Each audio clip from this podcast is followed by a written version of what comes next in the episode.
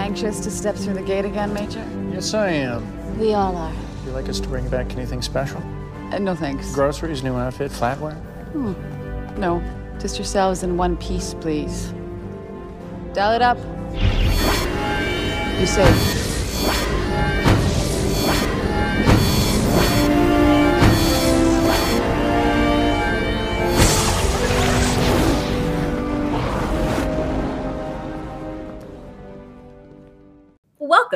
To the Jumping Puddles podcast. Be sure to listen to us on Spotify, Apple Podcast, and or YouTube. And follow us at Jumping Puddles Podcast on Tumblr and Instagram and Jumping Pud Pod on Twitter. Hi, I'm American Sam, and with me are my fellow co-hosts Tor and Ash. Hey. Hi. After finding a dead wraith on P3M 7636, the Atlantis expedition finds evidence that a missing Aiden Ford is responsible. But when searching for him, it is not only Ford they find. Dun dun dun dun. dun. Yay! That one was good. We got it. That one was so good. Um, should we tell the gang? By the way, I was going to ask: Do we, do we want to Oh. tell the viewers what has what misfortune has befallen us? Yeah. I think, yeah. Yeah. Okay. Um, just for full transparency, y'all, this is not the first time we've recorded this. we had this whole thing. We were about like an hour, an hour and a half into a recording, and then shit went haywire. People cried. kidding. Um, no, uh, it's fine. Um, yeah. So basically, uh, everything just crashed and we were just having a really hard time. And then later the file was corrupted. So we're back again to record for Runner. This is our second take though. Um, so just FYI, if we kind of sound like we have said these things already, or if we say, Have I said this already? Just bear with us because it's us remembering our previous recording. Take two. yeah. Runner take two. Yay. Without cute costumes. Oh. Without yeah, I know. Um yeah, I guess again we're gonna date this episode again. But we had actually filmed this uh around Halloween and we had fully dressed up in super cute costumes and we had like explained what our costumes were. And then the universe was like, no. she conspired against us. Yeah. Yeah. The first time. yeah. For the first time Puddles ever. podcast. Yeah, first loss. yeah. Yeah. That's true. We've been lucky so far. We haven't really lost any episode before. Mm-mm. Super lucky. And considering the amount of like technical difficulties we have, like how have we not fucked something up before? like I don't know. but it had to happen. And it happened in the beginning of season two. Yeah. Yeah. So at least we waited that long. But that was our little disclaimer. And now we can jump right into the episode. Woo! All right. So, what do we want to tackle first in Runner? Uh Ford.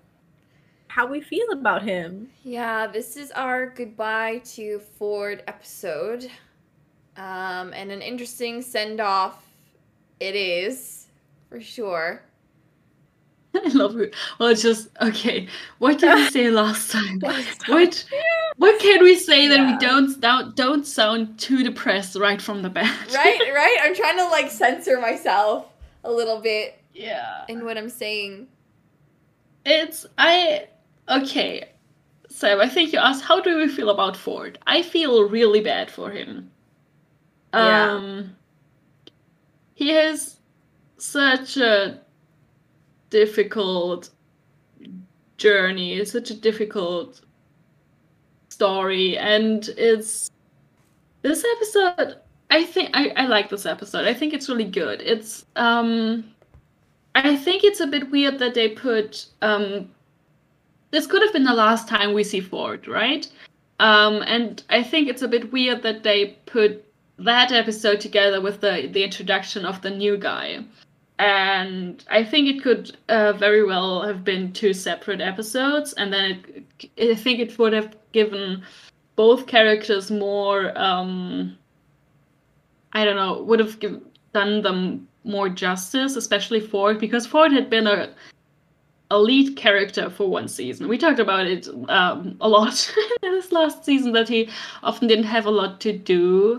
Like he sometimes dis- disappeared halfway through the episode, or just um, wasn't really there, wasn't really given a lot to do. Didn't really get a solo episode. So we didn't know a lot about him, about his family. Like we got like little crumbs here and there. And I feel like in this episode we see a lot of we see the most of him maybe and it's sad because that's the last time we see him not the last time but uh, like one of the last times we see him and we get so much about his character of course he has changed now he's um yeah basically a drug addict and there's there's a lot in this in this um episode.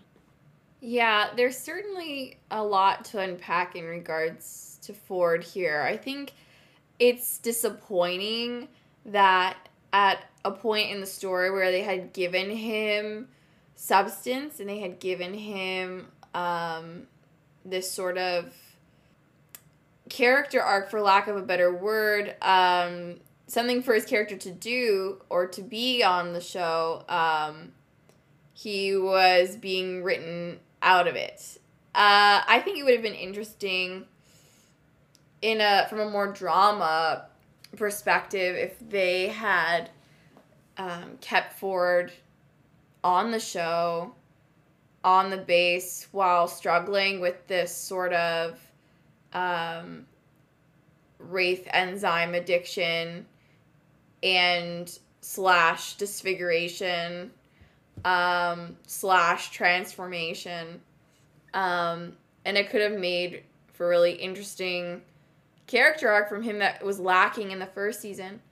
Uh, but we didn't we didn't get it, uh, unfortunately. Uh, and where they did take his character later on uh, was kind of nowhere.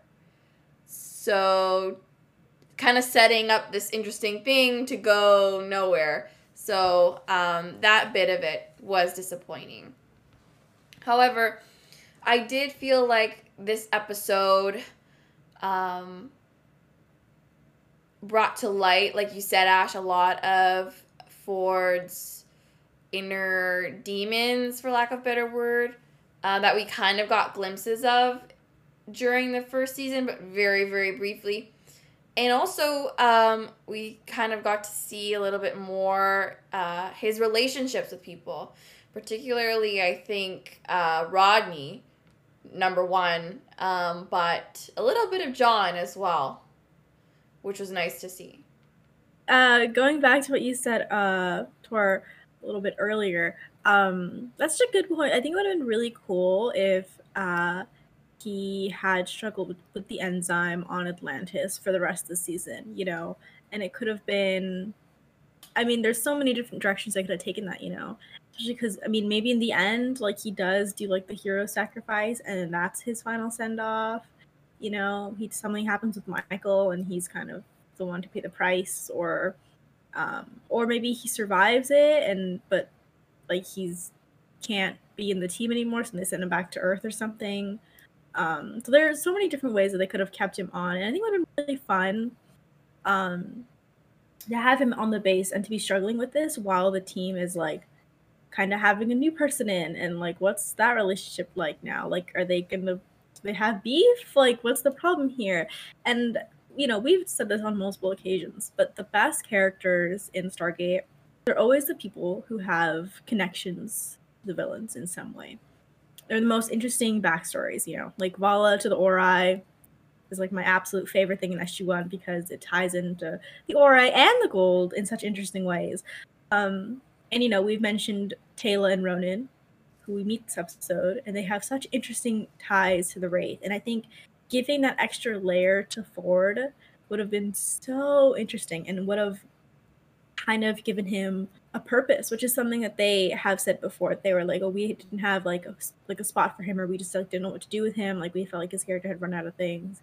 And I think it's such a pathetic excuse. Um, because I mean, us three sat here for five minutes and made this up. like there's so many different ways that they could have incorporated him into at least like one more season if they really wanted to get him out um, in a much more seamless, I think, transition instead of just being like he's evil now, and then we know what happens to him at the mid-season finale, and then he's just like, well, he might be alive, he might not. Bye.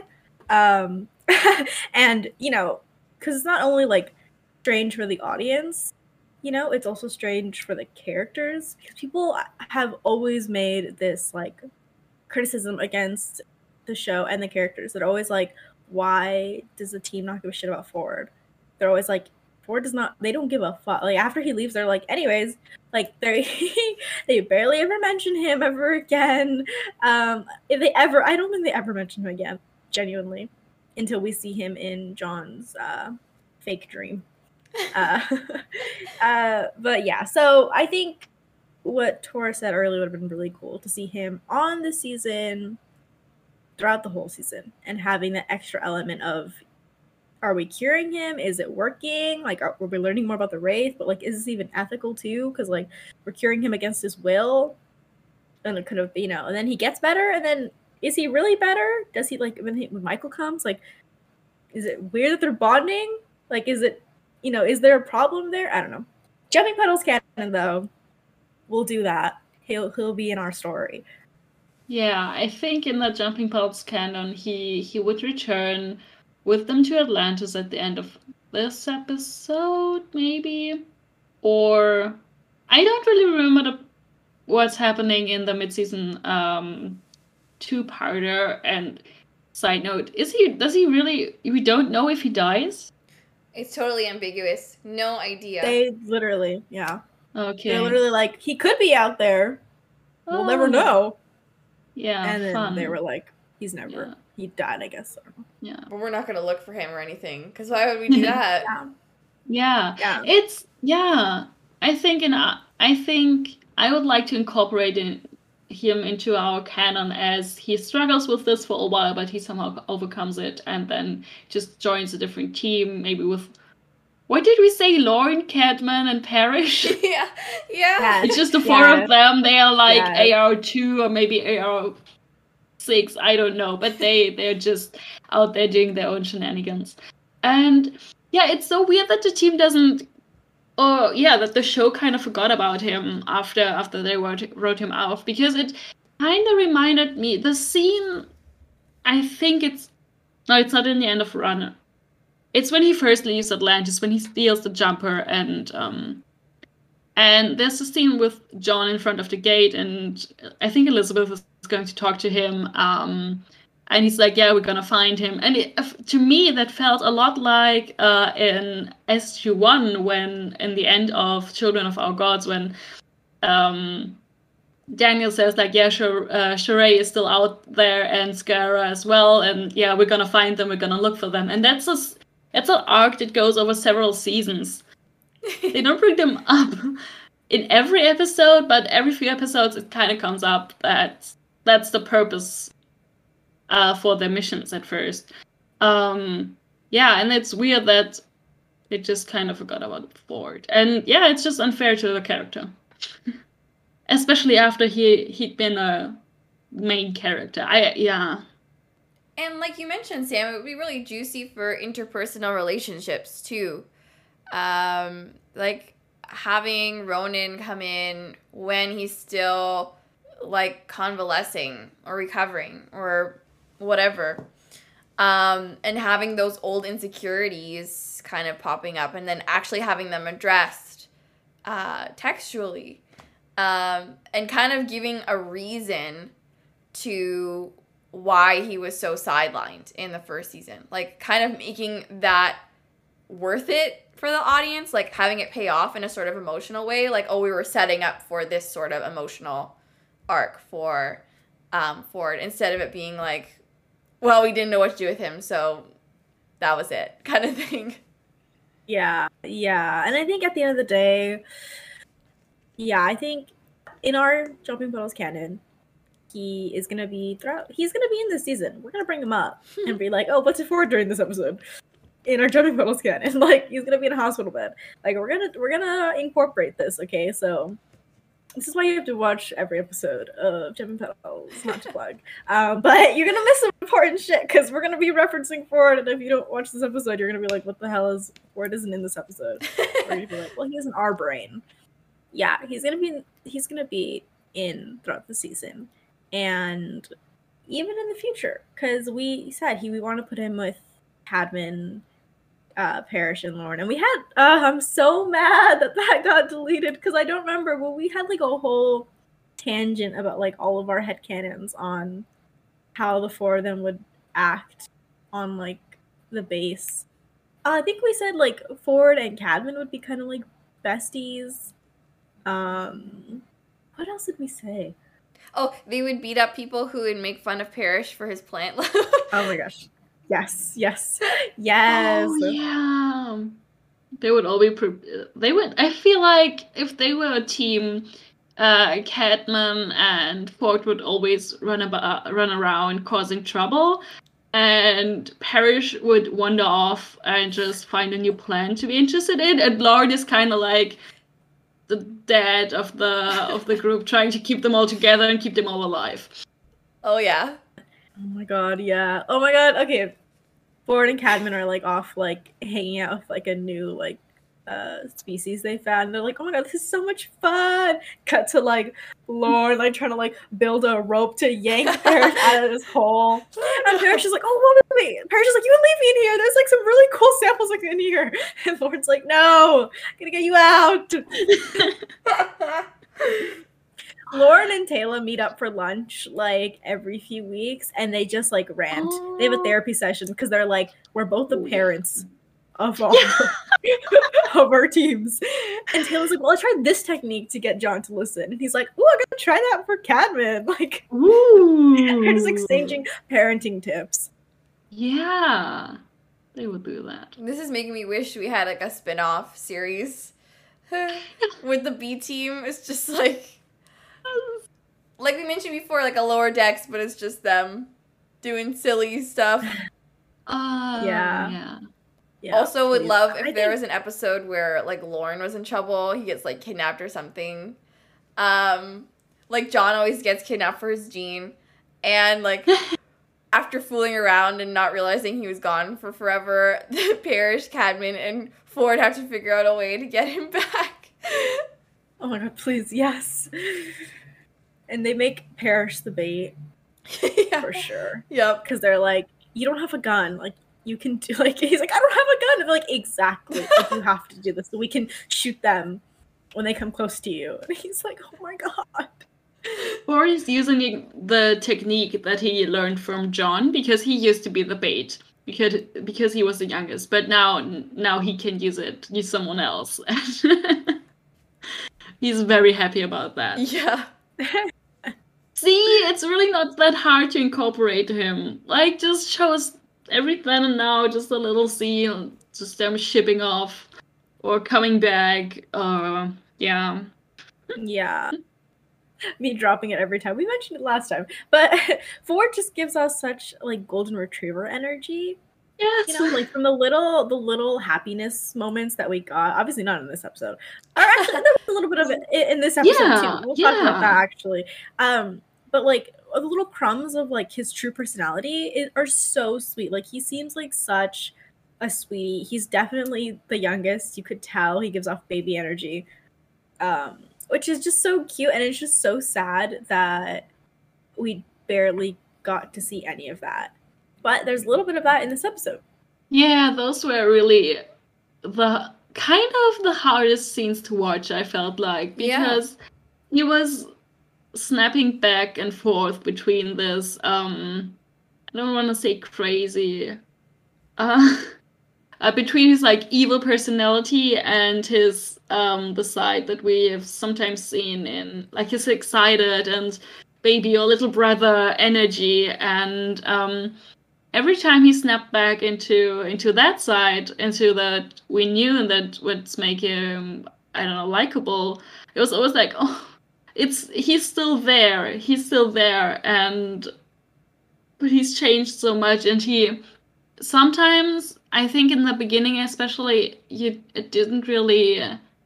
I didn't get the feeling that he was aware that he was changing sometimes so much. Um, but I think in the scene where he, um, we got to talk about about his relationship with uh, Rodney uh, later. But uh, when he when he shoots not at Rodney but uh, like at the at the bushes around him, and Rodney's like, "You could have killed me," and um, you see um, Ford snapping back into his like. I think he's genuinely scared of himself what he just did because he lost control, and maybe that's one instance where he realizes that something is off. But at the same time, he he thinks that um, how the enzyme has changed him, it has made him better, and yeah, just he was so nuanced in this in this episode. He you saw so many different layers of his character. Um, they were all um, amplified by the enzyme, I guess. But that's that's what made him so interesting. Yeah, you mentioned something really interesting there about um, Ford and his Wraith superpower. The sort of idea that, like we've been mentioning, all season one, and today Ford is the youngest in the group, and I feel like he has the most to prove.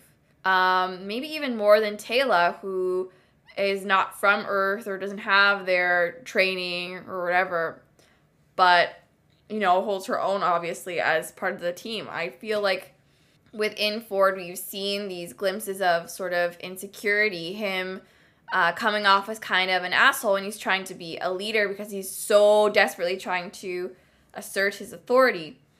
Um, and this idea of him, you know, having these powers because of the Wraith enzyme, not only is it addicted to him because of it's a drug, but also because of the the abilities that it gives him to to I guess in a way it sort of um, makes him feel like he can contribute more to the cause of Atlantis. Like he can be make a bigger difference than he could as just regular Ford, which I think not only stems from his own insecurity, but maybe a failing of unfortunately his friends in a way, um, which I guess we'll get into when we talk about his relationship with Rodney. And yeah, it's just so sad and so delicious because it gives his character such uh, a tragic but relatable and uh, emotional uh, core that unfortunately again we don't get to see carried on through the show. I love that you say so that it, it makes me so delicious because yeah, yeah it's, true it's it's what gives him gives him his character substance and oh, what you said that all that comes from his insecurities and that he feels that he can contribute more now. It makes me so sad because he should it shouldn't be like that. He shouldn't feel like he has to constantly prove himself to to the team to Atlantis because I'm sure she he like he was selected for this expedition. Um he wasn't just like sent there. He was selected for it because uh, of his uh, abilities. So, yeah, that's really sad. yeah, and he's so young too, and he's already John's second in command, I'm pretty sure, um, textually. Uh, and so, yeah, it's just, it's, it's sad. And I, I appreciate how Rodney, um, throughout the episode was telling him you know, you don't need the enzyme. You don't have to prove anything to us. You can just come home. Like, it's not, you don't have to worry about that stuff. Like, we don't care about that. We just want you to get better.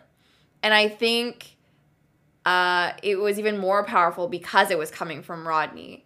Uh, somebody who doesn't mince words or, um, you know, lie to make people feel better and he's the one telling Ford that, you know, that kind of stuff doesn't matter. And they just care about him. I thought that was really powerful and spoke a lot to the sort of relationship that they have underneath the surface of like big brother, little brother energy and annoying each other. that they had in season one. You nailed that right on the head. um, yeah, I mean, it's almost like sadder in a way um that Rodney is finally saying all the things that Ford like would have loved to hear when he was like quote unquote like normal or like quote unquote like regular.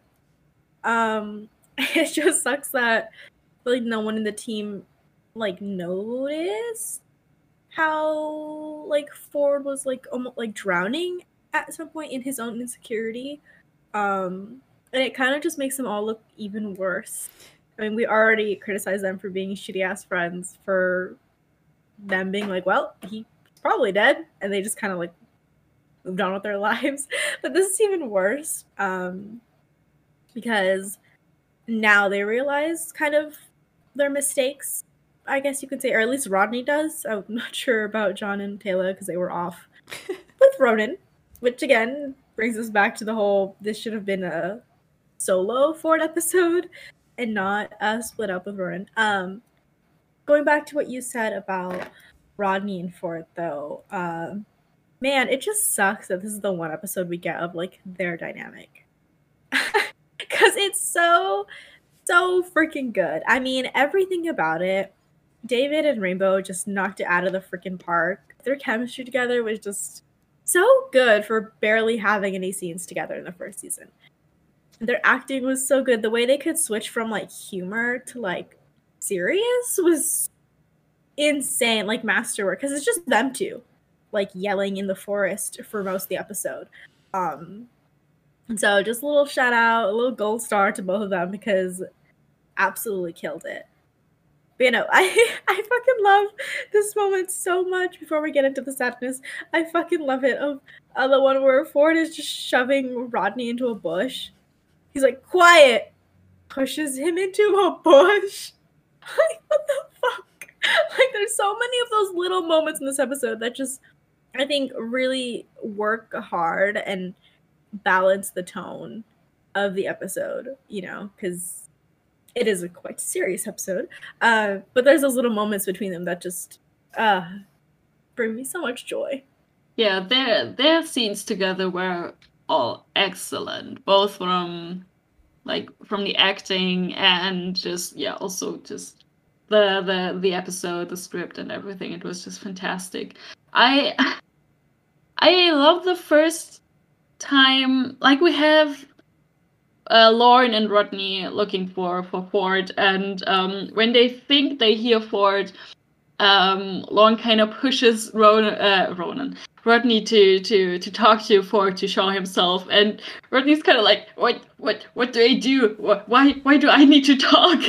and then he he says, "Hey Ford, it's me, your best friend, Rodney." And it's like, oh, oh. best friend, really?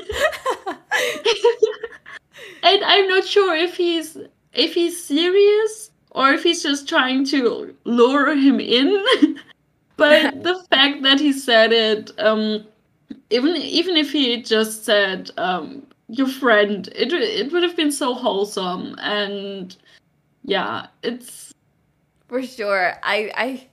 I love Rodney's whole like full circleness in this episode where I feel like at the beginning, like that scene that you just mentioned, he was talking to Lorne and he was kind of being sarcastic and he was like yeah me and ford have so much in common. Like we i talked to him about my experiments and he he tells me how he can dismember a man using weapons.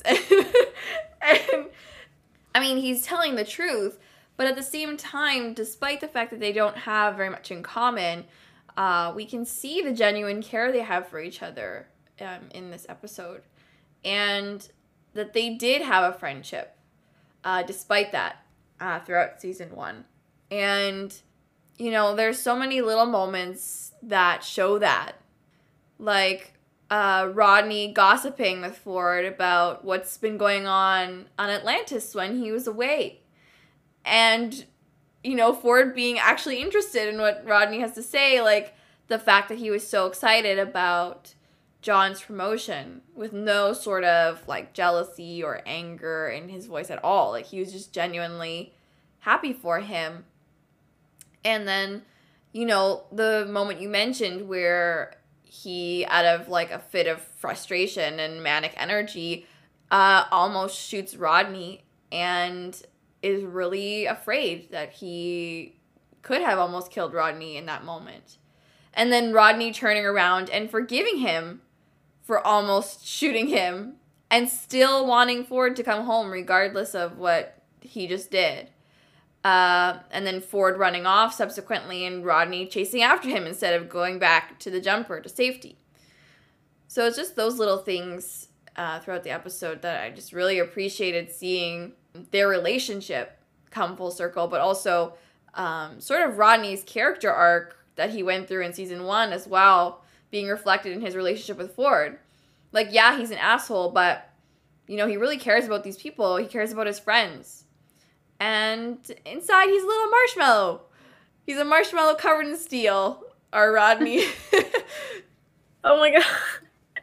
That's the perfect way to describe it. That's so funny. Um yeah, and just again, jumping on off of Tora's words, I think it's really interesting, and I'm gonna say the word sad again. Lots of sadness in this episode, but I think it's so interesting and sad. We kind of see all shades of their rela- relationship in this episode. Like we see the humor, we see just sort of like their kind of awkwardness because they don't think they're the same. Like they don't see each other like I eye. Like Rodney sees him as just the military guy, and like Ford sees him as like the smart one. But they don't they haven't broken down those barriers. And we also see their the negative side, their toxic side, the toxic side of the relationship. Um, you know, we talked about it. Uh, but I love when they're fighting and Ford brings up Rodney's like previous bullying of him. He is not gonna let Rodney go uh, without bringing that up, and you can kind of tell that like it's been on his mind for a while, or it's something he remembers, and he did not like and he kept quiet at that time. And now that he's super forward he feels like he can bring that up and he feels stronger strong enough to reveal like his vulnerability uh which is so sad. And i feel like i oh man i don't remember rodney's face in that moment but i want to say i almost feel like rodney must have been so taken back and it's just going off of what i just assume about his character. I feel like he must have just been like you remember that? or like you like actually like kept thinking about that after? Whereas probably to rodney it was just like a like a comment or two and he's probably thinking well i've said worse to other people so it won't matter. But it, he didn't realize like they both just didn't see each other as more than just their roles in atlantis and i wonder if you know well at least in our canon we know they'll get over that but I wonder if the show had actually bothered to keep Ford around, if they would have kind of broken down those barriers. And I want to say they they wouldn't have because, yeah. But no, the fighting was good though. I loved it. I love the fighting. Give me all the angst and the toxic sides of the relationship. I love it. Absolutely. You bring up an excellent point. I like I feel like uh Rodney and Ford uh are sort of their biases work against them in their relationship with each other. Um, where, like you said, um, Rodney views Ford as this like jock, and Ford views Rodney as this like nerd. and I think their insecurity over their those labels and their, that station um, creates a, a lot of tension in their relationship. So like comments like um in what was the episode? Um in the episode where they were playing Prime Not Prime and they basically called Ford stupid. Um bullying him. Uh you know, that stuff hurts and I don't think that they they realized it in the moment like Rodney and, and Zelenka because it's like he's a jock like he doesn't care what we say we're like the kids he used to push in lockers when he was in high school so so yeah, it's a lot of that like putting people into boxes thing that's awful. Yeah. They really did this. Yeah. Yeah. And it's not just Rodney and the military guys. There are other relationships that are the same. I don't know if we want to start that already, but and it's not that bad. But um, Lorne and Parrish are again. They have this. There's the jock and the science guy, and I mean they have one scene and it's fun, but There's always that tension there. Yeah, which we perceive it as sexual tension. yeah. Because it's funner that way. yeah, because we're like, ooh, I see it. And these bitches were probably like just writing out all their trauma and just projecting all of it into these fictional characters. And us idiots are like, ooh, it's because they're gay. It's because they're fucking like. if you don't, if you don't want us to think, they can't blame us. If you don't want us to think that these characters are fucking, then go to therapy.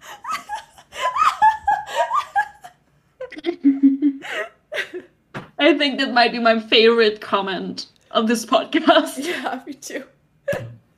I feel like we never realized how bad it was until we sat down to talk about it right now, and I'm like, Yeah. It's shocking. it's bad. It's an SG one bad. too.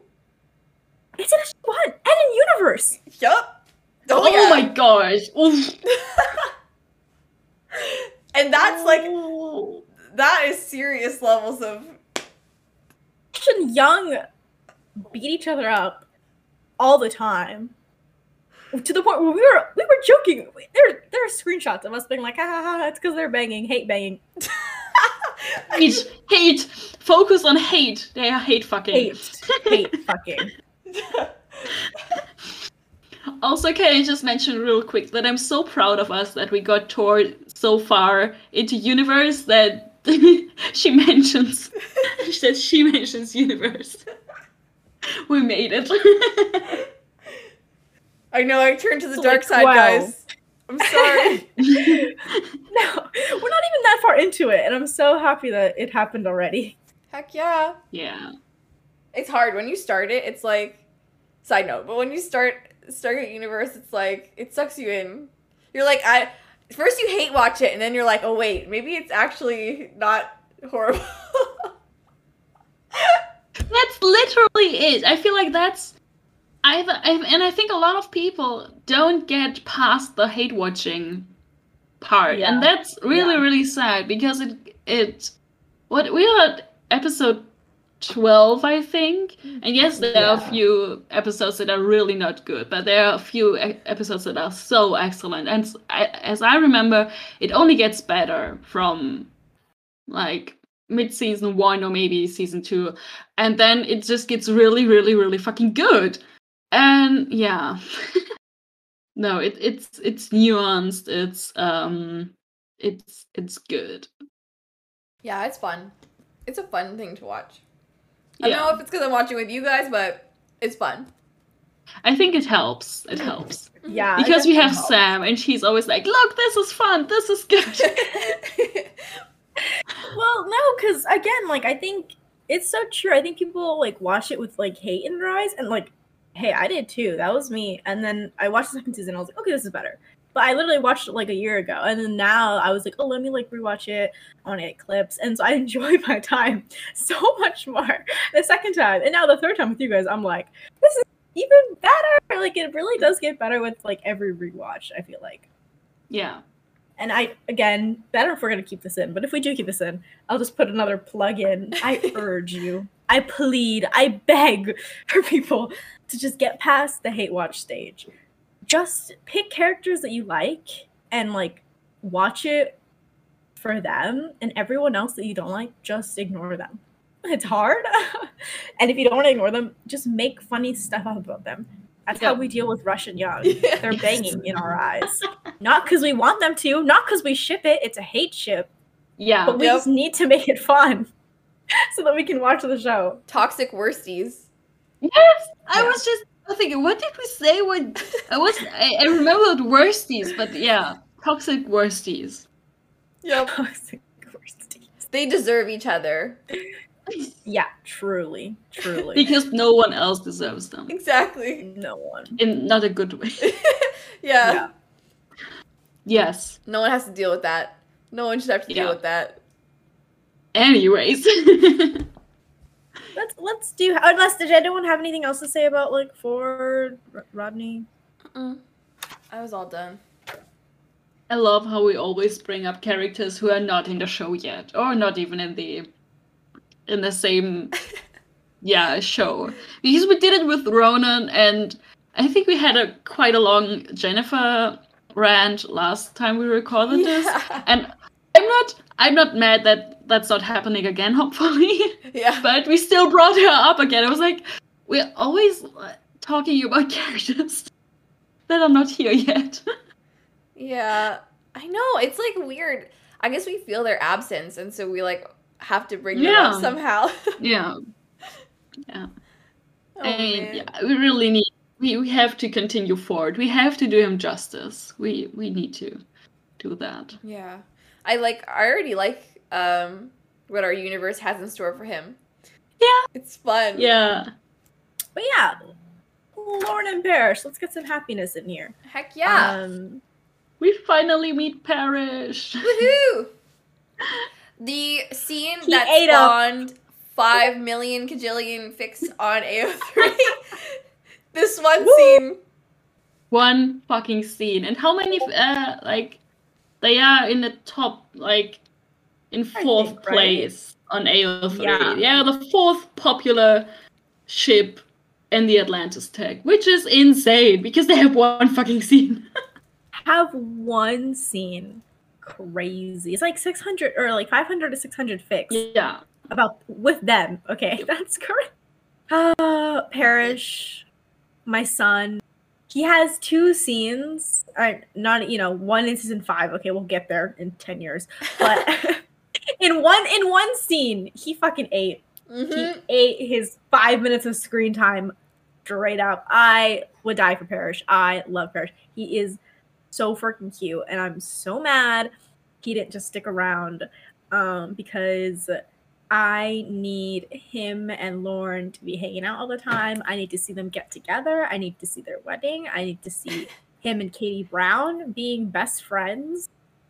That's true. That's the Yeah. truth. Katie and mm-hmm. Parrish are besties. Yep. They would be so cute. They are both such sunshine personalities. Yeah. And them together would ju- just be the the cutest. Them sitting together, trying to figure out names for new plants they find. Cuteness overload. so freaking cute. And I think we've mentioned this before, or maybe we haven't. I don't know at this point. I think in our jumping puddles canon, I think did we all talk about, or did we all agree that like they're like the first couple that like kind of got married and Yeah. like they're just kind of like the OG couple of Atlantis. They're like yeah. the couple that everyone's like, oh god, like they're so cute, domestic. Like a couple that everyone's like, that's true love. Yeah. Yeah. So they're they're the old couple in our canon. They definitely have old married couple energy in this scene, so I understand why their dynamic spawned so many fics. And it's not even just like fics of them as like a background pairing with like John and Rodney or like somebody else in in the foreground. Like no, like they have their own fics like alone with no other pairing in them. Um, and we can see why. Like their chemistry is really fun. Um, I love like the whole like Lorne rolling his eyes like, babe, not another plant. And Parrish is like, yes, another plant, and like going on and on about the plant. And Lorne being like, okay. It was just so great. I love that. I love that. Oh, I love that part too. I think he like he's like, oh my gosh, look at that, and Lorne's like, what? Like Lorne's like ready to like fight, like who is it? And Parrish's like, a plant, or he's like, ah, like this is something, and Lorne's like, oh my god, like I can just it's so cute, and I think. Yeah, there's so much unnecessary touching too in the in the scene. Like Lorne like grabs Parrish, she's like, "No, we're going this way," and he's like, "Come on!" Or like his hands like on his back, I think at one point, and he's like, "No," we're like pushing him like out the door. Um, so, uh, uh, I love it. It's a five. It's like a two minute scene, and it's the best thing I've ever seen in my life. Truth. I can just relate to Parrish a bit because plants. Like I'm not a botanist, but I always I think if I was in Atlantis, I would either be a linguist or or historian, but probably more linguist and or a botanist, because I do have plants. and like Parrish is like me in IKEA, like, oh my god, there's a plant. Oh my god, look at this one. I can't get all of them, but I want to. And yeah, it's just it's such so adorable to to watch, and it's just people being excited about something they are passionate about. It's just it's always wholesome to see. Also, something I wanted to mention. This the actor I forgot his name, but he's also in Sanctuary, the show with Amanda Tapping, What? and um, he plays Nikola Tesla, what? and he's a vampire. what? oh my, my gosh. Yeah, he's like he's not. Ah. He's he's a recurring character. Yeah, Interesting. Now I feel Oh like I and my have he's so much fun. I think he's one of my favorites in Sanctuary. He's he's a lot of fun. Yeah. Yeah, no, I definitely that's been on the list for a while. Um, but that's definitely getting bumped up because I need to see him as a vampire. I think he's so he's so cute. He's Um, so I sassy. a Oh, Ooh, I to see him as a like hot it. vampire. Yeah, it's it's a lot of fun. Yeah. Also, so I don't know why that, why I found that so funny, but Lorne referred to a wraith as a sucker. Like, oh look, here's a dead sucker. Oh, we got a dead sucker. And I was like, I, I get it, but you. Yeah. Yeah. It was kind of funny. It's kind of like a double entendre almost because not that way. Um, but but like yeah, they suck your like life out of you or whatever. But he could be like, oh, it's such a sucker, you know, like for dying. so Oh my god.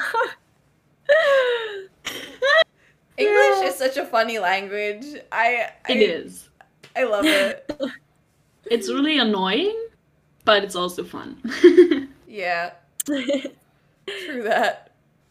well, I just wanted to bring up really quick, um, because I mean, as we're segueing closer and closer to Ronon, which is like the big Ah, yes. big one. Um, I just wanted to quickly mention uh, how much I freaking love that scene the beginning of John bullying Rodney for coming in late, and then uh, the entire team like bullying Rodney for his concerns about the sun or like the sunscreen. I uh, uh it's these little moments that just fill me up with so much joy. And I love that like everyone, including Lorne, it's like Carson, Lorne, Teyla, and Elizabeth just turn to him and they're like, You're not complaining about the sun right now. and they're all walking past him and he's like, Well, it's like a valid concern. Like he's just trying to explain himself and it's like it's not working. Everyone's just like, dude, just go. Just get out there. Teyla just dead deadpanning when what does he say? Like, oh my skin is very fair. Don't you see that? And she's just like, yes. yeah. I, I love them. I love I love them as a team. Like not just the AR one, but just the whole team and them all hanging out in Elizabeth's office. It's so cute. Yeah. I imagine like they went to the mainland one time and Rodney wore swim trunks and like the reflection of the sun off his legs blinded Teyla and so she's like yes we know you're pale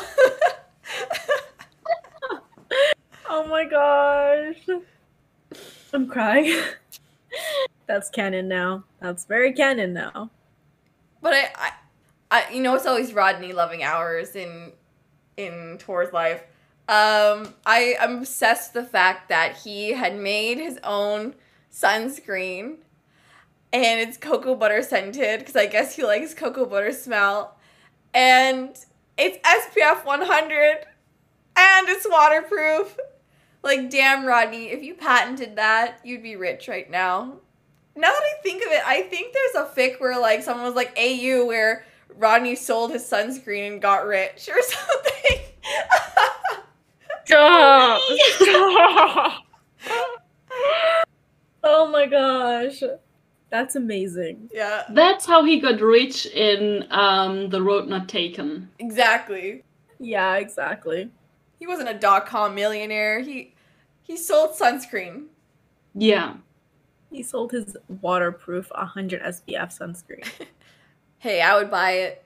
Oh, instantly. Leak the recipe, Rodney. Leak it. I also thought it was really cute that, um, you know, his concern for the radiation extended not only to himself but the team as well. So um, when they went back for radiation suits, they brought back four with them, and he was like, "Guys, like you should put one on." And no one wanted to wear one. he gave severe mom energy uh, in that scene, which is so great. I love uh, a a helicopter mom Rodney moment. It's so good. It's funny because you wouldn't expect uh, Rodney to be the mom friend, but in this, like, I guess he just takes radiations and radiation very serious. Of course. Yeah. It was adorable. He cares about people. He cares so much about people. Not just Does, he about Ford, about about everyone. Yeah, and he brought all the suits. Yeah, and he's And even willing to to, put them on. share. He was like, we can take turns. He here's like he's the mom friend in that he's like worrying. He's not the one that'll take care of you though. That's Teyla. Yeah, But he's yeah, that's but he's the one who's point. like, guys, don't worry, I brought the snacks. No, He's like, no. or guys, like I ate like, all the snacks. that that's true too. Valid. But I feel like he definitely he's the one that's like worrying, like, I don't know if we should do this. Or he's like, let's be cautious here. And then Teyla's the one who's holding back your hair as you're throwing up in the bathroom. Yeah. yeah. Um God, I feel so bad segueing into this. let's do it. Let's do it. well, no, no, no. I was gonna do something else first, and then we'll Oh, do the big okay. one. But I was gonna say, sorry to zap the fun out of this part. Um, but we need to talk about Rodney. and uh, I think I mentioned it in the intruder, or maybe in the I don't know one of the sieges. I don't know. I've mentioned it recently where I was like, I'm very curious to see when we can start to notice the regression of Rodney's character. And unfortunately, I think we made it, guys. I think this is the start. Um Yay. Mm. I know. I I really did enjoy Rodney this episode. Don't get me wrong. I just think there were certain moments where I felt like he was the only one carrying the comic relief. And I think this is when the writers were like, "Oh, wait, David could do the whole thing by himself. Like he doesn't need anyone. Like he's so good on his own."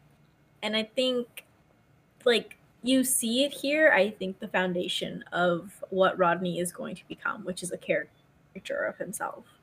Um because there were like some funny moments, but I also think that there were just some where I was like, I would have preferred if like or I just I don't think I would have seen season one Rodney doing that. Like there's kind of like already a difference, a split between the two. And it just I think it really undermines his character a little bit. Um it, not too much. I think when you watch the episode by itself, like you're watching it for the first time, I don't think you could really tell the difference that much. But I think with the context of like we're how we're studying each episode and how we've kind of said that we've been waiting for the episode to come where this regression hits, that I think we were able to pick it up on this episode. And spoiler alert, because we had already we already watched Duet, we just haven't recorded it yet. I think this trend just continues in Duet, and you can see it completely in Duet. that I think you can say that Runner is the first part, and then past Duet, it's like okay, like honestly, like I think they cross the line many times in Duet. That's a topic for this episode. Um, but yeah, so I love this episode. Um, and I love certain moments in this episode, but I think it just kind of hurt to watch certain scenes because I was like, and there it is. We're never gonna get the more serious side of Rodney as much ever again. Or we, we do get it, but it's just it becomes less and less it becomes less and less of a person or a real person that you feel could exist. And more of just kind of like the silly guy. Yeah, I 100% agree. Um, and I thought what you said was really striking. There's like a level of goofiness to his character in certain moments in this episode that we just did not see in season one. You know? Like, I'm trying to like think back in the season to anything, and I can't even compare. Like nothing. It's a big leap that they did, uh, and I don't like it. like I like. I think it's fun sometimes when it's used like liberally, uh, and, not like constant. And he's the only one being in the comedic relief, and it's always slapstick. Um, but I feel like it kind of devolves as we go on. For sure, you're right. So, not looking forward to that as we continue on. But uh yeah. Yeah, it uh for me it's very interesting to watch um Atlantis this time around with a more analytic eye, maybe with a more um not as focused on one character. Um and I think it was quite early. I feel like it was quite early when we started um, this podcast that I think it was Sam who mentioned that Rodney eventually becomes a caricature caricature uh, of himself, and I was like, okay, I don't really know what you mean, but we'll see. And I do see it now, and I understand what you mean now. And I think in this episode, it evens like yeah if you know how it continues then you definitely see this as like the groundwork. But i think in this episode it kind of evens itself out because he is quite serious in other scenes um with with yeah okay it's all with ford. But um we see not only him as a comedic relief not only him and his uh, physical comedy um but also um him getting angry or scared. Like we get we get such a range of emotions of him in this episode, which I love. I love emotional people. Like emotional. I feel like a lot when people say, "Oh, I'm getting emotional," it's mostly just like crying. But I mean emotional on like every level, like full range of emotions. And I like when characters experience the whole range of emotions. And I feel like we got that uh, from Rodney in this episode, and I enjoyed that and yeah. With that i also enjoyed the comedy. And um, but yeah it's it's it's um now that you've pointed out both of you um that he's the only one who who's there for the comedic relief. It's it's yeah it shouldn't it shouldn't be just on one character to carry that. Yeah and i think it's so especially what's frustrating about it in this episode is that like they had a comic relief duo. We saw in the first two minutes. It was Lorne and Parrish. They only had them for the first scene, and then they just got rid of them, and they made Rodney do the heavy lifting the entire time. Like, are you kidding me? Like, I think here's it's not again what Ash said. It's not even like that bad in the episode because it is balanced. But I think it would have been even better if they had cut out some of his more. He rants about sunscreen like five times, and I was like, they are they're they were beating the horse. They were beating that damn horse like with that joke. I was like, God damn, they are milking every little laugh of that joke as possible. And I think that if they could have cut like two of them or three of them and give just given like some of these scenes to like the C plot, they could have had a C plot with Lauren and Parrish, or maybe that would have made the episode way too overstuffed, which you're to talk about with Ronon because there are things that are overstuffed. But instead of ro- those useless Ronon flashbacks, it could have been a whole thing with uh, Lorne and Parrish. Maybe like Parrish is on the hunt for that damn plant, and Elizabeth is like, it, it could have made Elizabeth involved too. Elizabeth's like, you have to get that damn plant, and Lorne's like, are you goddamn kidding me? She's like, yes. Parrish says it could like heal like something, like it could help, like it's caffeine or something like Ooh. and they're like well goddamn let's go and so like it could have been a whole thing about like them two trying to chase down this plant or like an animal or just something silly and and then it cut you know cuts to Ronon and John and Teyla and then Ford and Rodney. Um, and I think that would just been a, maybe again maybe it's overstuffed, but I think honestly it would have been better overall to balance out the comic relief and also I guess we can kind of segue a little bit into that, but to get rid of those damn useless Ronon flashback scenes. Absolutely horrid. Yeah, this is a side note, but I feel like um Rodney overall as a character, I think throughout the um, show, and maybe we'll delve into this more when we do a bonus episode on him. I feel like he is the most three dimensional of all the characters because the writers give him so much. The problem becomes when they give him everything. like you said, like he's all the heart of the show. He's also the slapstick comedian. He's the straight man. Like it's just like too too many too many things. Um and they need to give the other characters something to do in the episode besides Rodney doing it all. Like he does the exposition, he explains all the science. Like it's just everything. He does everything all the time. So um, he gets all the dialogue. Like it's just too much. So yeah, balance definitely the key going forward. Um, but jumping back to Ronon, yes, I agree. Ronon should have had an individual introduction episode. And uh, regarding the flashbacks in particular, why I find them so deplorable is because it's so much more interesting for your character to have an air of mystery about him when you first introduce him. Um, and then later on reveal all this backstory about him, maybe in a flashback episode. Um, like in, I guess, the Tita esque episode, but way earlier like happening in season two instead of season three. And then in this episode, leaving some of his origins a bit of a mystery.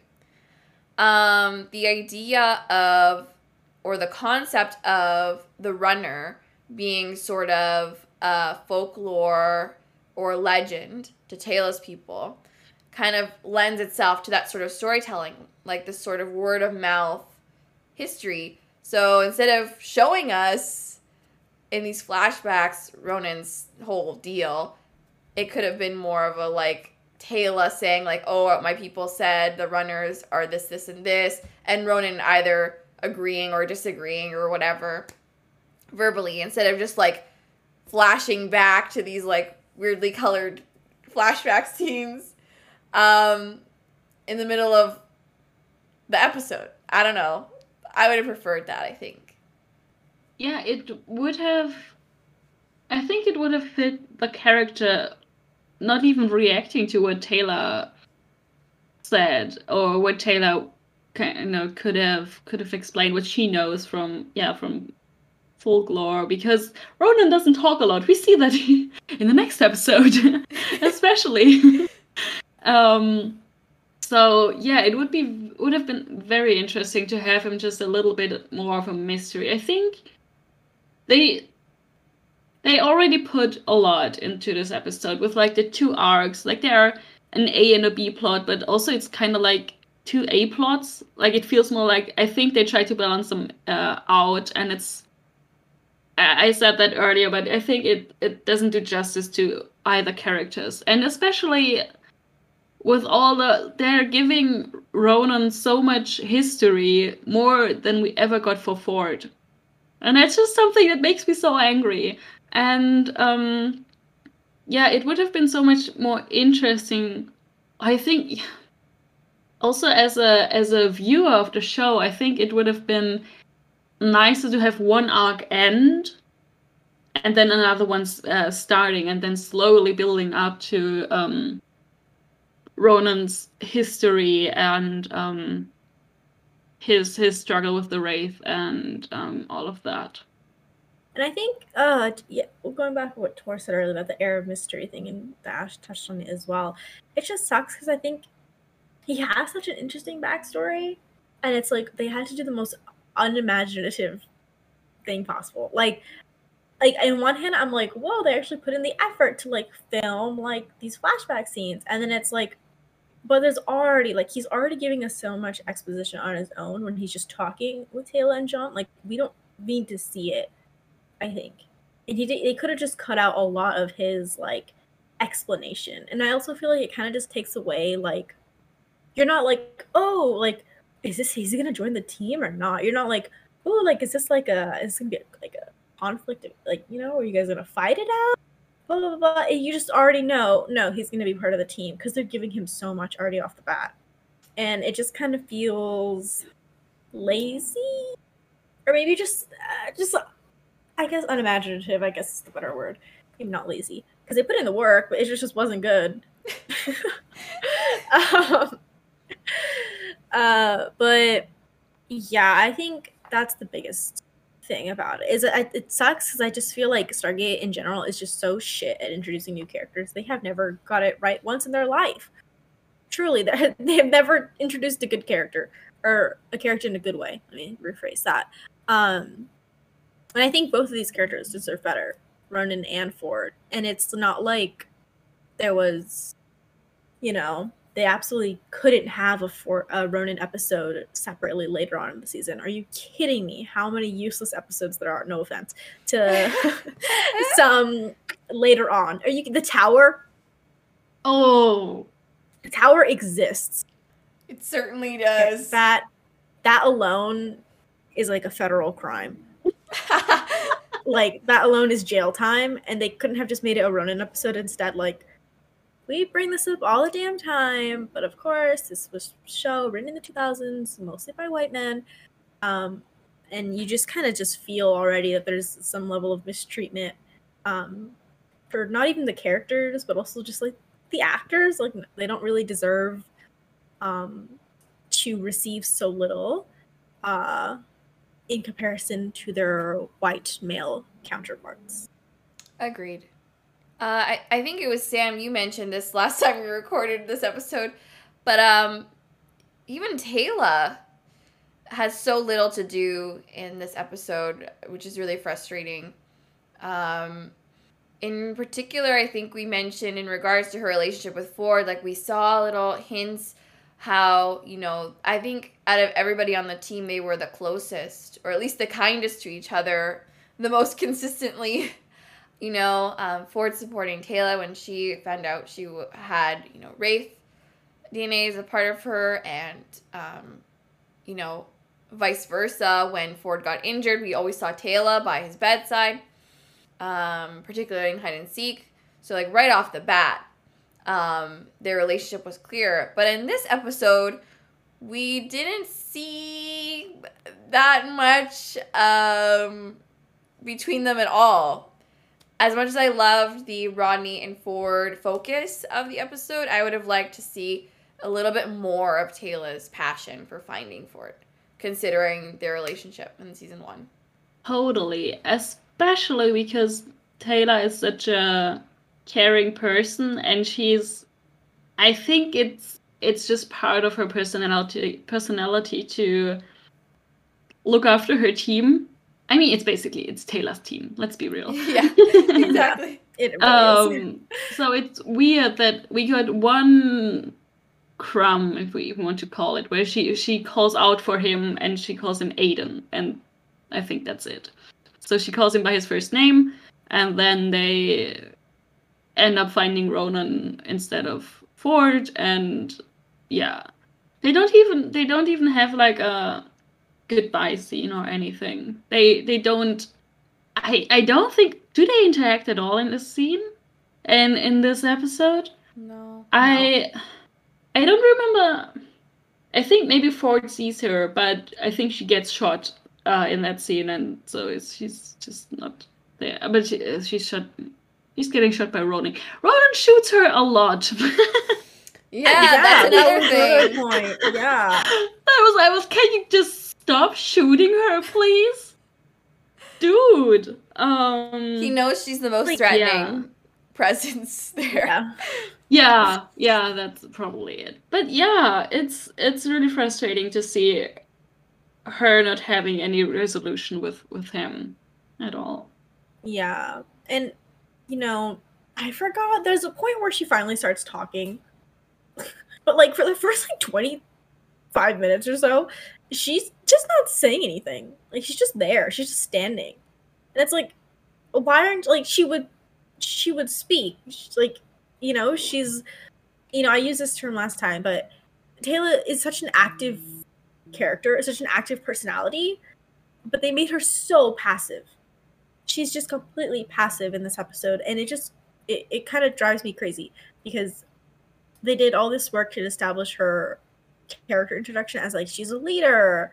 She's like this like super strong woman. Like she really cares about all these people. And like not only now you know she obviously cares about ford. You know they obviously have history together. She obviously you know cares about him. So it's not just about that angle. It's also like she you know we always joke but yeah this is her team basically.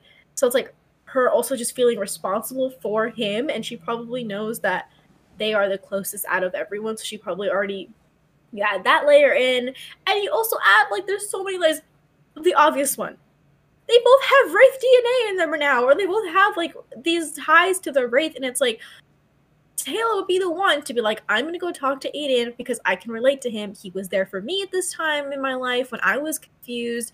I should be there for him. It makes no sense that they had not a single scene of them interacting. And like it it just oh I said this before, but I'm gonna say it again. This is the season, you know, where I think they took so many good steps forward in terms of like certain things. I'm like, oh wow, they're like really expanding this world, or they're expanding this universe. And they also took like twenty thousand steps backwards, where it's like, is this SG One season two? Like, what are you guys on? Like, this is 1998 in their mind still, or honestly, like 1980s because they basically ripped off TNG, so they were just stuck there. and they just never moved on to the 2000s. Yeah, I'm being so mean to the writers this episode. Oops, sorry. Oh Drag my them. god! Yes, SG One season two. Oh, I bullied the hell out of them. But like, I'm sorry. It just it's making me so angry. Because they did they like seriously they you know we talked about it this intruder they started off so right. They like have done some really fun things. You know, we'll talk about it next episode in duet. But they keep like introducing new characters, and it's like because they're like, oh, the Daedalus brought them, but it's like, oh, fun, like new people. And then they do this shit for Teyla, where she's a background character for 25 minutes, and then she finally starts talking to Ronon, and it's like, okay, this is cool, but like, she should not be here with him. Like, she should maybe like meet him at the end, you know, with John. But like, it should be like Rodney Teyla, Ford, them three talking this all out because we know John gets his big talk with Ford, all their moments in the upcoming midseason. So this should have been the time to have them three work out their issues separately. Like, it's getting me so angry. Yeah, and I think another consequence of this episode being way too packed full of stuff, too much stuff going on, is not giving the characters the room to breathe at all. Um, and for us to see them interact and give us, you know, like you mentioned, Ash, have a nice bow and resolution, at least uh, something, a next step um, in these characters' arcs and relationships with each other. Yeah, I I didn't really I say I'm watching this more critically now, but I still I'm missing so much, so I'm so glad to be talking to you guys. so I I th- I don't think I noticed at first how little Teyla had to do. I, I noticed that she got shot a lot, so she was knocked out for a bunch for most of the time. It feels like. Um, and then I zoned out at some point. um, but yeah, she was kind of like I don't remember what I, I said last time, but it it seemed a bit like she was picking up the pieces for John when he didn't know what to do anymore. He was like, "Okay, Teyla, you go now," and but it, it almost like if he was giving her permission or something, or if he she had to get his permission to to say something or to yeah, and even in the situation they put her in in the in the plot with with Ronon, she could. I, th- I feel like she could have done more because she she knows the Pegasus uh, galaxy. She knows about the runners. She knows about the wraith much more than the the humans do, like the humans from Earth. So yeah, either way, they could have done more with her and used her, her knowledge, her wisdom, her her skills, just her whole skill set a lot more and yeah i i also i'm really sad when when shows seem to forget about certain characters. And yeah. We saw that in the first season with port. Yeah. let's not please let's not repeat that. I don't think it's a- as bad but yeah this this especially this we talked about it way in the beginning i, I think that this was supposed to be an ensemble show. Um Yeah. Yeah. liars. they they always forget about at least one one of the characters. And that's not even elizabeth. She's barely in this episode. I mean yeah it makes sense because this episode plays off world takes place off world so it makes sense. But still hmm. Yeah. Women. I know. Yeah. Just to bring in uh, some quick happiness before we go back to the sadness. I fucking love that Ronon meets Rodney and he like saves him from hanging upside down. Like that's their first meeting. Is he like cuts Rodney down or whatever, like from the little trap that he fell into. Um, I think it's so cute. Uh, and I already love that Ronon is already uh, saving Rodney. He's already carrying him basically. um, and I just love when Rodney gets baby girlified.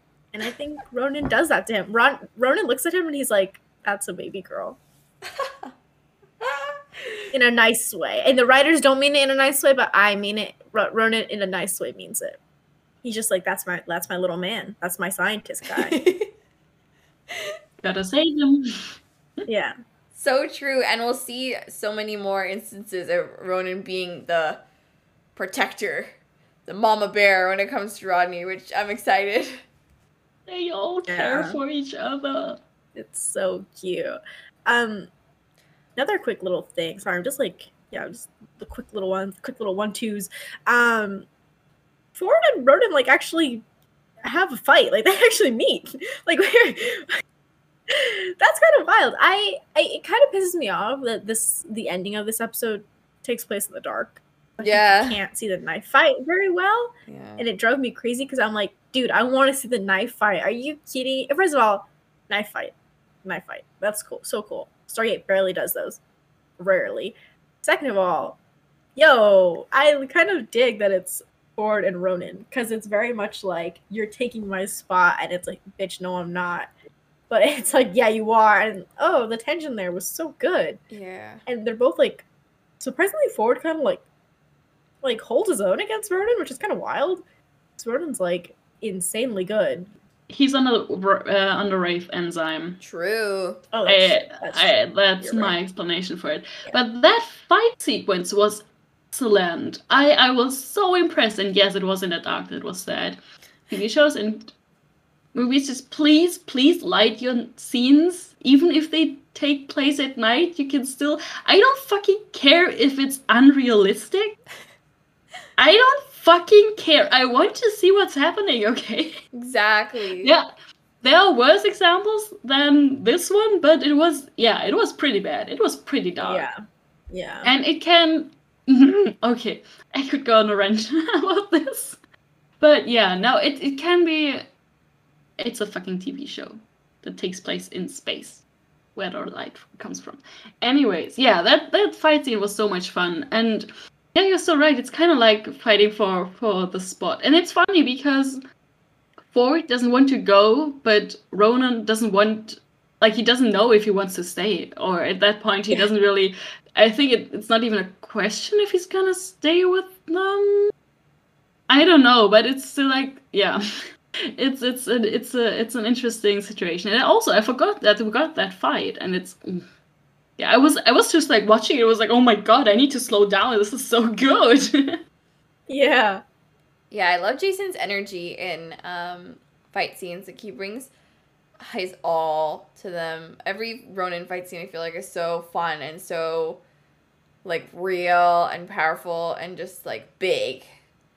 Um yeah, like his the way he holds himself when he's fighting, like you can see like his arm movements and stuff, but it still looks like real and true to like an actual fight. It's it's great. All right, so I was gonna bring up. Uh, I did like Ronon's character introduction, um, in the sense of his character. Like we got to know, um, him, which is nice. I I particularly liked the fact that as a runner, um, he wouldn't stay in one place very long um, because he was worried about um, disturbing like villages and stuff, like the wraith coming and um, pillaging villages that he had stayed at or that helped him. And I thought that was so sweet and heartbreaking, and just speaks volumes of Ronon and what we're gonna see of him um, in pre in episodes to come. And even the little moment of him cutting Rodney down from the tree was very like a, a very kind Ronon thing to do. Even though surface level, uh, he's a very gruff and tough guy. Um, I also really liked uh, Jason's delivery of lines in the episode. I feel like Ronon being on the run from Ray so long probably doesn't get the chance to speak to other people so much. And so him sort of like talking really quiet and like monotonously um, and sort of um, like hard to hear sometimes because it's so quiet um, is like another level of juiciness to the character which is cool. And i'm a sucker for the soft spoken um, strong guy.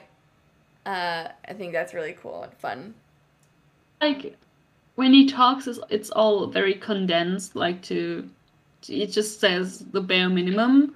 And it makes sense because as you as you said Tor, he he never stayed long anywhere except for like one time and he he regretted that his whole life.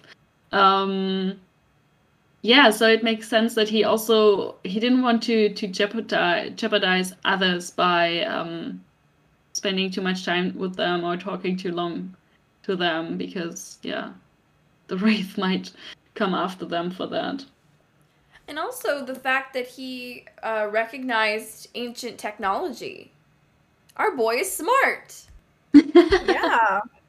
he's damn smart and i like that too Yeah, I was gonna say too. Um, when you mentioned about the villages part, um, I did not notice that he said that because it's so fun too. I love when you know I'll give him a little bit of praise. I do love when the writers sneak in something and actually bring it up later because we do see, and of course, the next solo episode I think, which is called Sateda, uh, for season three, Ronon visits the village that he stayed in, and that was like burned to the ground. Um, or, like was raised because you know he led the wraith there. So it's fun that he talked about it and they brought it up a season later. I love that. planting the seeds Yeah, good, good, good, good. I also thought about Ronon. Um, the I don't know if it's the last scene, but uh, one of the last scenes where he is in Atlantis and he's like, he has a room. I think he has a pretty good view of the city. But I guess just all the rooms in Atlantis have a good view, right? can't go wrong and yeah, uh, and he says like the gods are unnecessary or something and i think john says like yeah they're here to i don't know what he says but Ro- ronon is like yeah no they're unnecessary because i can take them on. Like if if i wanted to go i could i could leave. I could just leave. They are not holding me back. And i thought it was it was just and he said it again in such a monotonous way like the just the way he he talks uh, he talked all the time in this episode. I was like he's amazing. I love him. Yeah. And I will say, you know, even though we kind of dragged the flashbacks, I think the one aspect of it that that they did well was him at the end when they show him what's left of Sateda, and he's Mm. like, "I should, I can't go anywhere." He's like, "My home's destroyed," and he kind of just walks off. And Elizabeth and John are like, "He gonna be okay?" Um, No. yeah, no. Uh, I think that part was honestly really well done. I don't think the flashbacks enhanced any of that. I think just seeing that on its own would have been really just as powerful. And you know, we see earlier too uh, when Carson is digging that shit out of his body. Um, that Teyla and Carson both kind of look at him when they see all of his scars, and they're just like, "Dude, like, how are you this guard up, and it's so sad. Like Ronon like looks down or something, or he kind of looks ashamed or like scared of being so vulnerable that he like people are seeing his scars and literally tore me up. And I think Jason did such a good job in both of those scenes, especially just kind of showing his sadness and then kind of showing his shame and like just a, a range of emotions that come with sort of being on the run for seven years and honestly being kind of held hostage or like being a prisoner you know um even though he was free to go wherever he wanted to he really wasn't he was trapped in like a maze almost like a little hamster on a wheel I don't know why I brought that in. That just made it just funny. Um, but that was supposed to be sad. That was supposed to be sad.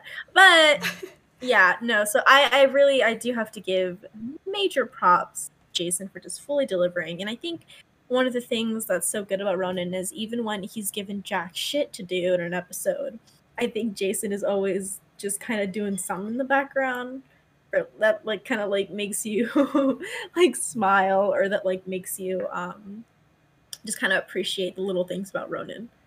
Yeah, totally. His physical acting and facial expressions are sublime. So good. Perfect casting for that character.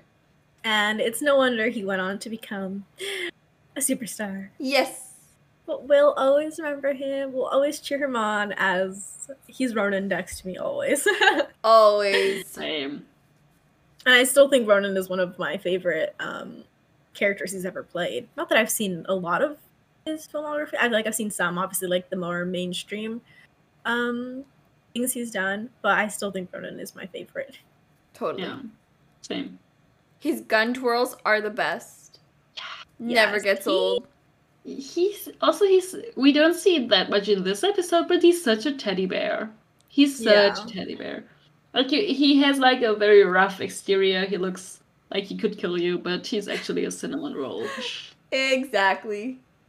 Uh, speaking of people that can kill you, uh, Sheppard in this episode was super interesting. Amazing transition. I, I tried. Um, it worked.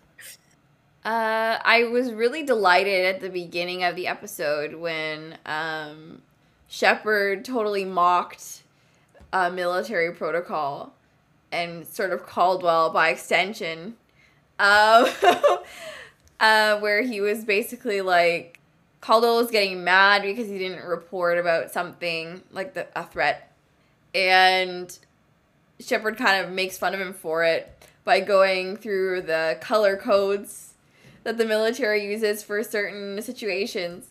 And um, I just like the fact that despite his promotion to colonel and the pride he feels about that, he's not the military's bitch. Like, he's still very much his own man and he's going to do things his own way.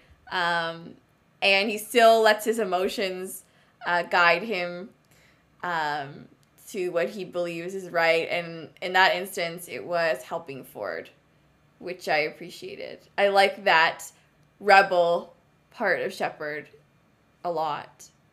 Uh, I also thought it was so deplorable uh, when Colonel threw a Sumner in John's face once again, saying like, "Oh, it should be easy for you to kill Ford because you you killed Colonel Sumner." And for me, those are two very different um, circumstances. I feel like Sumner uh, was definitely a mercy killing and less of uh, I'm going to kill you now because you're going to give Earth up to the enemy uh, moment. Uh, considering that the Wraith was feeding on Sumner at the time. And so I don't see John ever killing Ford uh, for that reason. Uh, one, I don't think he believes in his heart that Ford would ever willingly give them up, Atlantis or Earth, because Ford is his friend. He trusts him. He's team, and yeah, like no, he would never. He would never kill him for that reason. Uh, he would never believe he would do that. So boo Caldwell. I know it's it's so not the same thing. It's such a y- how how can you compare these two situations? You you brought it to a, to a point. Um, but yeah, and it's so funny to me when when people accuse John of being like emotionally attached to his team whatever, because Caldwell is the same. He's just he, he only trusts his his Daedalus crew and no one else. Like, how is that not being like emotional or something? Um yeah, he's he's such an ass, and they keep throwing Sumner into into John's face. It's so as if he's not traumatized enough, as if he's not tormenting himself enough about that. Um, yeah, it's it's so my my poor my poor baby girl. Exactly. Leave him alone. Leave him alone. He's been through so much. Um, yeah, no, poor John. I'm glad we can all baby girlify John. yeah. It's just so easy, but in this moment, like it's so mean of Caldwell just to throw that in his face, and especially because like this is not the first time some fucking colonel or whatever has thrown. You know, we saw it with Colonel Everett where he was like, "You did the same thing," and then at the end he was like begging. He was like, "God, I wish you killed me." And I was like, "Okay, so y- you understand now. like you understand what John went through." And Caldwell um still doesn't understand, right? He doesn't. He he won't understand that ever. Um, so it's just it's frustrating um, that John has to kind of again just sit here and take it from all these damn colonels. And he literally escaped to space. He went to another galaxy to avoid getting this sort of, you know, reprimands because Elizabeth's not gonna do like, it's not gonna dress him down like that, you know. But like, no, they followed him over here and they're still giving John shit for all of his choices. And John is a better person because I would have snapped at some point if all these damn colonels for years were bringing up all my past mistakes and being like, "You did this again," and no, he's yeah. But I will say that on the flip side, I will say, Caldwell is so funny to me. he was just serving. He was serving cunt this episode. He was. He is just there. He is there to just be a bitch.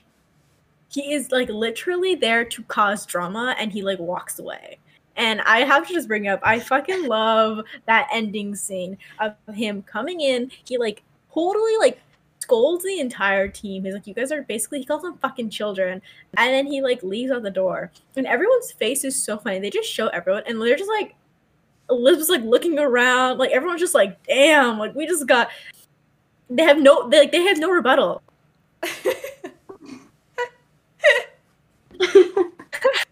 yeah, he he's hilarious. It's he's such an asshole, but yeah, it's it's fun to see the team, like the Atlantis team, kind of team up against him. Yeah. Um, yeah, I like to see that. It's hilarious. Like that end scene, Caldwell accuses John of having feelings, and in that instant, John is like, "You are now my mortal enemy. How dare you a- accuse me of something like that?" How dare you accuse me of having feelings?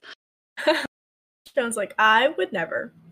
Also um about that last scene um i think it's after caldwell left and um or maybe it's while he's still there and rodney kind of says um no I, I think first it's john who says yeah he shot ford. So he's he shot him he's injured. And then rodney was like by the way i, I shot him too. And he was kind of kind of proud of, him, of himself and um yeah, everybody likes. Okay, good job, Rodney. Thank you. Thanks for your contribution. I thought it was cute. Oh, Elizabeth's reaction was my favorite part of that whole thing. It made it. I think I have just one more thing, and that's not related to anything. Oh, Go ahead. it's I don't know if we if we learned that earlier, but somewhere in the middle they mentioned that they use Atlantis Standard Time, and I love that. I love so much because I think Lantea, like the planet they're on, have like twenty six or twenty seven hours hour days, and they they have an Atlantis Standard Time. And that's what they orient themselves from when they like go on missions. And i thought I love that because I, I I always love it when uh other planets like I don't care if they look like Canada. Fine with that. but they can't all have 24 hours a day. That's that's just unrealistic. so I I enjoyed this little it was like in in I think Lorne said it that they were like, yeah, that time Atlantis standard. I was like, they have an Atlantis standard time. So true. It it cements Atlantis as home, as base, and also it it's how my Atlantis colony Atlantis idea can still win. They have their own time. They Yeah. don't run on Earth time Yeah. anymore. I love Self it. sufficient. Exactly. Oh my god, the time conversion from Earth to Atlantis. I would love to know. I know. That's It's gonna be hell. so- yeah, it's worse than what we have to deal with. Oh yeah. Yeah. Podcast. Way worse. Okay, well. Oh, this is a long one because we had a lot to talk about. yeah. We had a lot to talk about. There's a lot in this episode. Um, but let's head over first to the Bechdel test, which I think we can all Oh. guess the answer to. hmm Yeah. this episode fails Yeah. Dun dun dun. because yeah, we talked about it. Teyla's barely in it, barely in it, and Elizabeth is barely in it. So That was quick and sad. um, but uh, we'll head on over to me, which is just a very short behind the scenes that we have. Um, this episode was directed by our good old pal Martin Wood, and it was written by Robert C. Cooper. Um, this episode takes place exactly one week after the events of Intruder, which is kind of interesting. Good to know. This is also the first episode in which none of the off-world teams carry name, country, or Atlantis expedition patches, signifying their attempt to hide the fact that Atlantis still exists. oh, It's a really fun little detail that I really enjoy. that's cool. I, I always wonder, I always, uh, not wondered, but I always forgot that, like, there's actually a reason why they stopped wearing the patches um, on their jackets. there's an actual in canon explanation. Just another one. So, Dan Payne plays Lieutenant Reed, and he's actually played a lot of Jaffa. Um, and he's also played Sergeant Allen in the up Fragile Balance. So, another time where they love to reuse uh, good old extras. And then we have our resident uh, Wraith guy, James Lafazanos, who plays the Wraith Commander in this episode, and he previously played Jimmy and Steve. So He is Dang. our Wraith guy. Yeah. This episode is called Manhunt in French. It is called The Runaway in Russian. Ooh. It is called The Pursued in Hungarian, and it is also called The Runner in German. Ooh, wow. Ah, yeah, fun. Um, and I have a little quote. or I have a few little things. Um, so I got this uh, from an interview that Tori Higginson did with uh, Steve Eramo. And she said, introducing Jason has been wonderful. He's brought a new energy on set, both as an actor as and his character. Because Ronon has such a strong personality, it's forcing the other characters to reveal more about themselves in response to him, which is terrific. Oh, I love that. I think it's so cute. Not only just because Tori and Jason friendship, but I love Elizabeth and Ronon, their dynamic. And this is just a little tease of what's to come. Um, there's also a funny story um, that Martin Wood uh, told to the uh, like interview. Okay, so basically, right, they had to film the scene of like I think uh, when him and Ford like run into each other in the forest, and he like runs off. And so Jason was like telling them, like, yeah, like, hey, by the way, I have bad knees, which I did not know, but I guess he has bad knees. Okay, he's done a lot of stuff now, so I'm hoping his knees are okay. Shocking. Um, oh my god. Yeah, yeah. But he told the- he told Martin Wood, hey, I have bad knees, and they're like, don't worry about it. Just like you know, we're gonna like follow you with the camera, like running, so whatever, like it's fine. And so they did the take, and apparently he like booked it. He ran so fast, like the camera like literally like lost him in the woods, like almost immediately, because he just fucking booked it. And they were like, dude, we thought you had bad knees. We're like, what the fuck? and he was like, I do, but like I wanted to put like he just put his all into it. Um So I just thought that was a really fun, Aw. just a little sweet story uh, that Martin Wood told. That is hilarious. I think it just highlights uh, Jason's energy and care that he brought to Ronon. We love to see it. we do. Love to see it. Um, and next up, we have super quick. We have two fic recommendations for you today. I'll pass it over to Tor for the first one. All right. So we have a very, very, very ancient fic um, that was posted not on AO3. You cannot find it on our glorious archive. It's actually available on the archive version of this ancient website known only to us old ancients in the Stargate fandom, and that is Wraithbait. Yes, Wraithbait was a website that hosted Stargate Atlantis fan fiction um, prior to the birth of Archive of Our Own. And it's, I think, gone from the internet now, but many of fics are still available through the Wayback Machine, um, such as this one, because it was quite interesting and good and popular at the time. And it is called Rosencrantz and Guildenstern by Wintertime. And of course, we'll be linking the fic in the show notes. Um, it's a Gen fic, and it is Ford and Rodney centric. And basically, it's exploring their dynamic in this episode if it were to be carried on into the future. If Rodney decided to stay with Ford and maybe take the Wraith enzyme himself. Uh, so I don't want to spoil anything, but it's amazing. It's really well written. Um, and just so compelling if you're wanting more meat for these two characters. And Wintertime is an excellent writer. She also wrote a very long, like novel length, Rodney centric fic that's really good. Hit me up on my personal Tumblr if you want the link to it as well.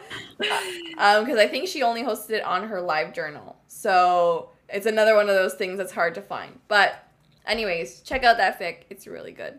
We got our Ford recommendation, and I wanted to hop on and recommend also a Ronon fic because this is kind of like their shared episode. Um, so of course I gotta wreck the infamous, the iconic My Home and Native Land by copperbadge. Um, it's Gen, it's about 17k words, so pretty short in terms of Atlantis fic.